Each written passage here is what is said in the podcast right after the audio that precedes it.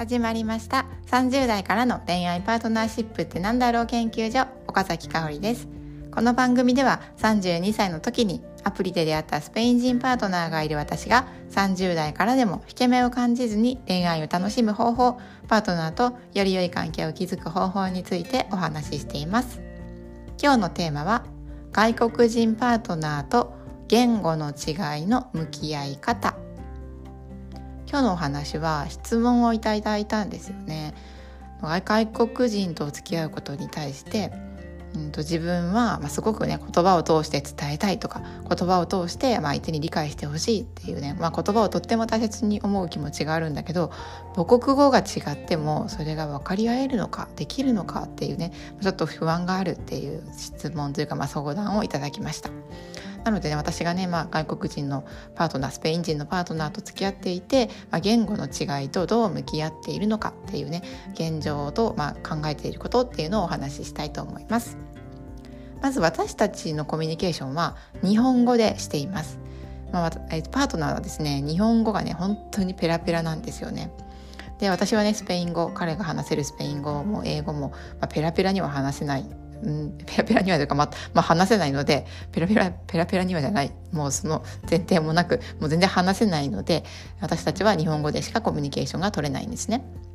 であパートナーと母国語が違うんだなとか文化が違うんだなって感じた出来事っていうのを、うんと、思い返してみるとまあいろいろありました。例えば母国語が違うなと感じた出来事を挙げるとと、ね、パートナーのね返事言葉にね違和感を感じて悲しいなそれやめてほしいなと思った言葉があるんですよ。それは何かというと「いいよ」っていう返事なんですよ。でどんな時にねパートナーがいいよって言っていたかっていうと私が例えば、ね「ここに行かない?」とかこ「このお休みこのここに出かけない?」って言った時に「いいよ」って言われることがね、まあ、続いたんですよね。でそれは言葉で言われた時もあったし、まあ、LINE のね文字で言われたこともあったんですよね。でなんで嫌ななんかなんかこの「いいよ」って言い方が嫌だなって思った時に、まあ、その時はね言わなかったんですよね。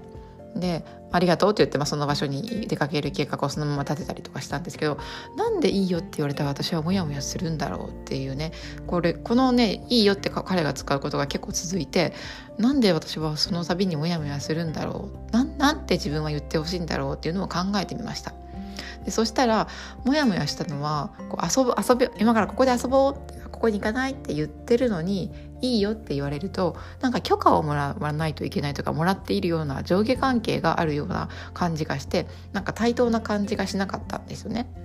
でだから言ってほしいなって思ういいよの代わりに言ってほしい言葉っていうのは「ああいいね」とか「そこ行ってみたい」とか「どんなところなの?」とか、まあ、興味を持ってほしいなって思いました。でこのねあの自分の中のモヤモヤが整理ができたので、まあ、パートナーにねこういいよって言われると私はね悲しく感じてしまうんだよっていうことと、うん、代わりにこういう言葉を言ってほしいっていう気持ちを伝えました。でパートナーはいいよっていう言葉にねそんな許可うん、ジャッジをしているつもりは全くなかったし許可をしているとかそういうつもりも全くなかったんだってことをね話してくれてで私もねそれを分かって分かっていたんですよね。パートナーがそういううん、なんていうのかな言い方はもちろん許可してるような感じではなかったので分かってはいたんですけどもっとよりよりよくねあの言葉を変えてっていうリクエストをしたらそれからねすごくね「うんといいね」とか「行ってみたい」とか「行こう」とかね言ってくれるようになってすごく嬉しいなと思っています。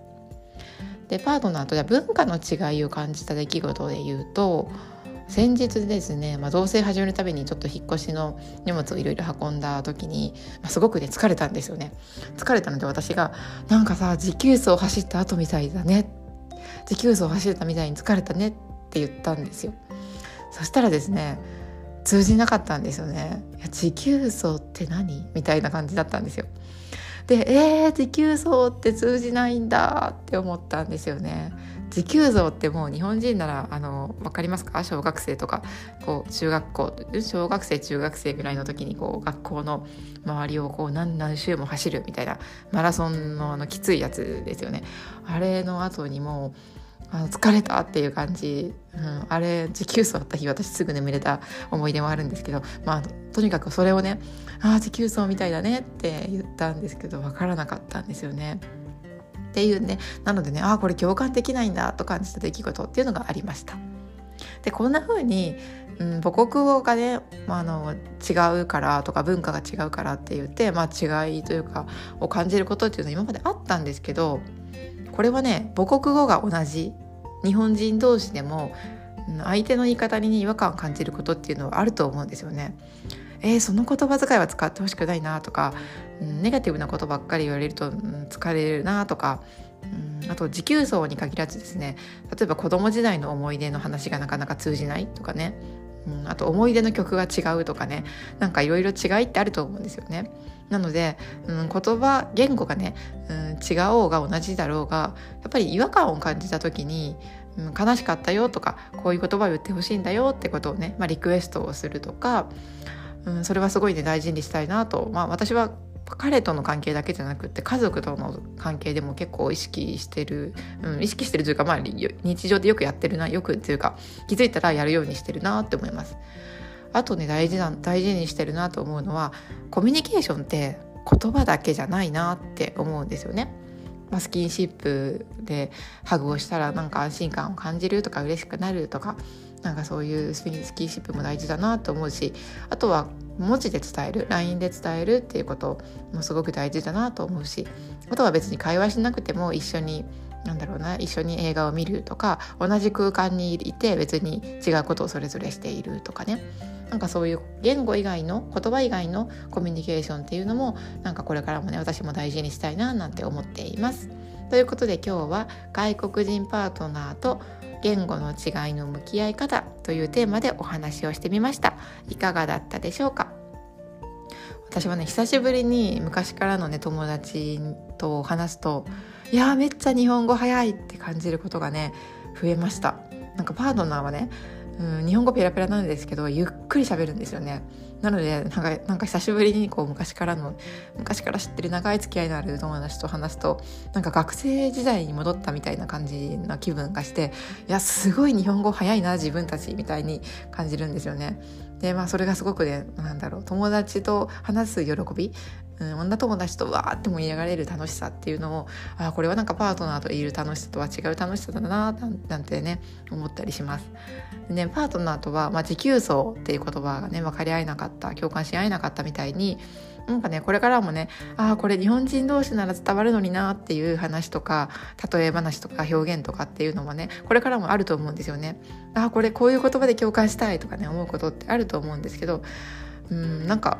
で私はね何もかもパートナーと分かり合えなくてもまあいっかって思ってます。なんか冷めてるように聞こえるかもしれないんですけどでもなんだろうな私が分かり合い分かり合いたい人って、まあ、自分の家族とか友達とか、まあ、他にもたくさんの人たちとね分かり合える時間っていうのがね大事にしていきたいなと思うし楽しんでいきたいなって思うのでなんかパートナーと分かり合えないからじゃあもう何て言うかな悲しいとかそういうことじゃなくって、うん、なんか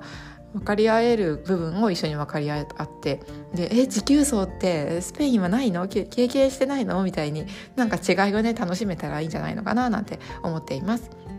なので結論はですね、まあ、外国人だから言葉で分かり合えないとか、うん、そういうことはないんじゃないのかなって私は思ってます。でもまあもしこれからね一緒にいてああこれはもう分かり合えなすぎて辛いっていうことがあったらお話ししていきたいと思います。もしねスペインに住むとかうんとそうだなスペインに住むってなって周りの環境がもうスペイン語だらけになって、うん、それで孤独を感じてなんか辛いってことが、まあ、今後もし出てくるようなことがあればそれその時にまたねシェアしていきたいなと思います。聞いてくださってありがとうございました。じゃあまたね